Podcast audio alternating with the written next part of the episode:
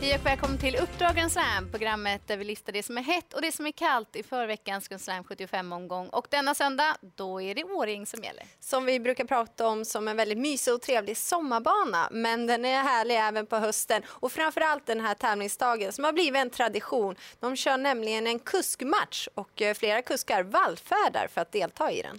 Nu är det dags för veckans snackisar och vi börjar med den första rubriken som är gott om norska gäster. Mm, hela 11 stycken hästar kommer från vårt grannland. Såklart extra svårt att sätta in mot våra svenska hästar. Det vi vet sedan tidigare är att norska kallblod, ja de är alltid att räkna med. De är riktigt vassa. Men nu är det även flera norska varmblod och det är lite svårare. Alltså, man ska nog tänka på dem men de är svårbedömda. Och nu sen till hemmatränarna som normalt sett brukar ha lite svårt på Grand Slam 75 när man gästar Årjängstravet. Men den här söndagen, ja, vi tycker och tror annorlunda. Ja, men de har verkligen laddat upp, det ser vi, och siktat hit. Det handlar om fina första priser att köra om, det är finaler och vi tror på flera av hemmatränarna. Och när jag säger hemmatränare, då räknar jag med lite av hela Värmland. Färjestad får plats där också. Och så tar vi den sista rubriken som är tufft att vinna från spets. Ja, enligt statistiken så är det färre spetsvinnare på just Årjängstrave än i snittet i landet. Dessutom så har spetsvinnarna i Årjäng klart lägre ROI jämfört med spetsvinnarna i rikssnittet. Det betyder att det överlag är mer betrodda hästar som håller undan från ledningen på Årjäng. Så för att sammanfatta det, i ledningen är fortfarande bästa positionen som för alla andra banor i landet. Men det krävs en extra bra häst för att just kunna hålla från ledningen på Årjängstravet. Har du koll på förutsättningarna nu? Ja, det har jag. Då tar vi oss vidare till veckans heta.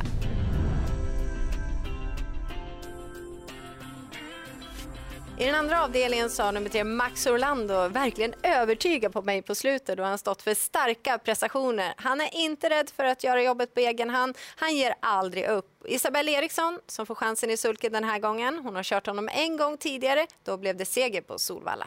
Så har vi kallblod i den tredje avdelningen och nummer fem Mjölnerborken är endast tre år gammal men som han uppträdde förnuftigt och vilken fin inställning han har. Jag tror inte att det är något problem med framspår bakom bilen den här gången. Han vann ju helt överlägset senast. Jag tror att han tar sin fjärde seger i sitt sjätte försök. Det är dessutom ett litet fält och det låter som att konkurrenterna har stor respekt för favoriten. Ja, och respekt brukar de ha också för André Eklund. Han har flera hästar till start den här söndagen. Och jag tycker den hetaste chansen kommer i den sjätte avdelningen, nummer 11, Jalapeno K, som är van V75-motstånd. Senast blev det galopp, men det var en eh, tråkig incident som gjorde att den galoppen kom. Han har visat fin form, han trivs på distansen och med rätt resa, ja, han ska ses med väldigt hög vinstchans, Jalapeno K.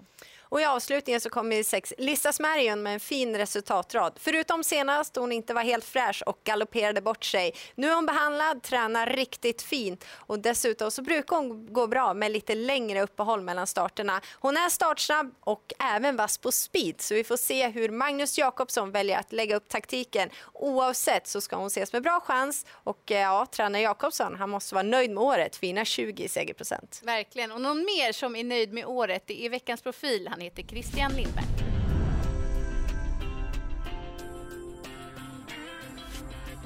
Och med oss på telefon idag så har vi nu Christian Lindberg som inlett året, höll jag på att säga, men håller en fin segerprocent. 21 procent som tränare. Hur nöjd är du med året så här? Ja, men det har gått bra i år och det är klart att eh, Remlov hjälper ju till att hålla upp eh, siffrorna. Eh, men eh, man måste ju ha någon sån där som, som vinner lite lopp för att man ska ha bra segerprocent. Mm, ja men såklart. Och då kan man ju också få in nya hästar i träning. Om vi går till den första avdelningen på söndag, nummer sju, Sente. Du har ju gjort ett kval med honom, men det är debut i tävlingssammanhang för din del. Ja, precis. Han har tränat på rätt så bra ett tag och, och efter kvalet så tycker jag att han känns eh, piggare och, och, lite spänstigare. Så att, eh, men jag är nöjd med honom för dagen.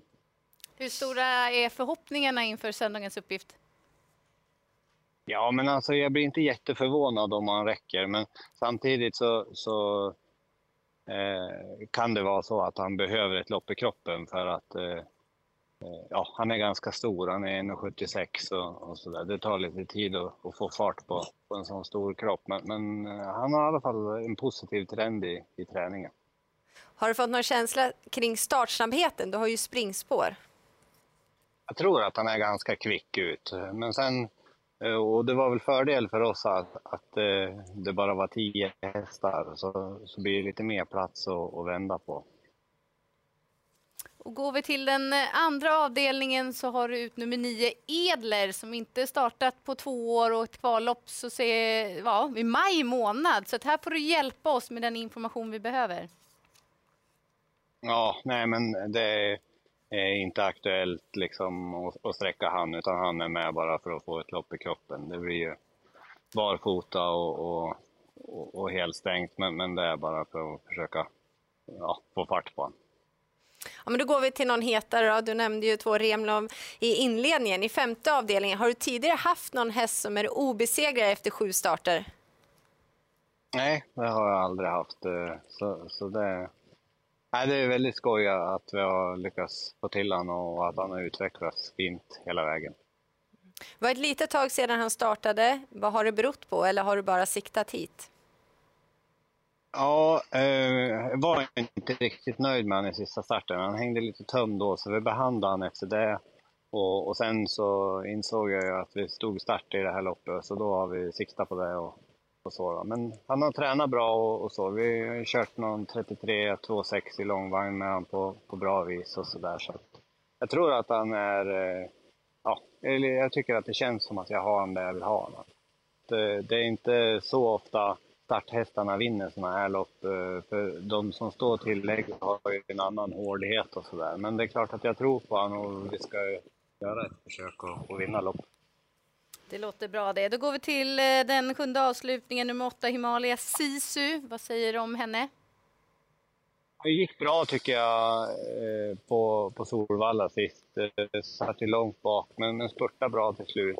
Hon, nu fick hon ju ett dåligt läge igen men hon ja, känns fin i, i träning och sådär och vi kör barfota igen och hoppas att det blir lite faktor så att vi kan spurta ner några stycken till slut. Så sträcker man på några stycken så tycker jag att man kan få med dem. Mm. Skulle du säga att hon har toppform?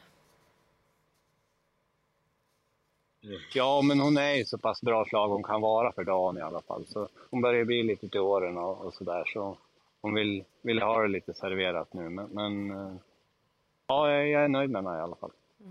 Sen så får du agera kusk också i den sjätte avdelningen, nummer sju, Vinci Trice. Vad kan vi säga om henne? Eh, var ute i ett lärlingslopp sist och, och gjorde det bra, vann, vann lätt och, och, har väl varit lite matchad mot det här loppet hon också. Vet inte egentligen om 2,6 är någon fördel för henne, det, det, tror jag inte. Utan vi får väl eh, försöka spara krutet lite grann till slut och, och se hur många vi kan fälla. Men, men eh, en fin häst i alla fall. Och bästa chansen, den är given? Ja, det är ju Remblov såklart. Vi, så länge han inte har förlorat så måste vi fortsätta tro på Vi tackar så mycket för det Christian och lycka till framöver. Ja, tack så mycket.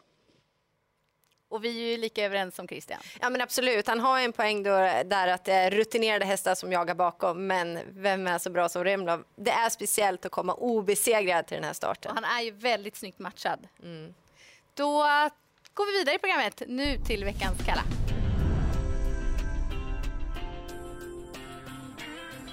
I den andra avdelningen har nummer ett, eh, Classic Pan, fått hårdhet från V75 på slutet och borde få en fin resa från det här läget, även om jag är osäker på att han kan hålla upp någon ledning. Det som oroar det är att det handlar om medeldistans och han har aldrig varit bättre än fyra över den distansen i Sverige. Han har varit bäst på kort.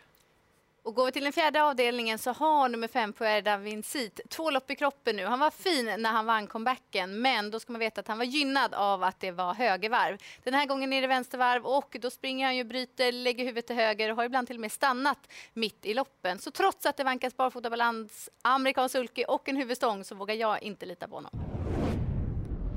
Nu ska vi sammanfatta all information och jag säger bara finn ett fel Jennifer. du tänker på André Eklund såklart. Han eh, faller ju inte in under våra rubriker. Han är inte hemmatränare och han är inte norsk. Men jag tror väldigt mycket på hans Jalapeno K i den sjätte avdelningen. Och jag tror mycket på sex Lissa Smärgen i den avslutande avdelningen. Där har jag ändå nästan en hemmatränare. Det har du. Häng med oss på söndag, start 15.00 och lycka till med Grand Slam 75.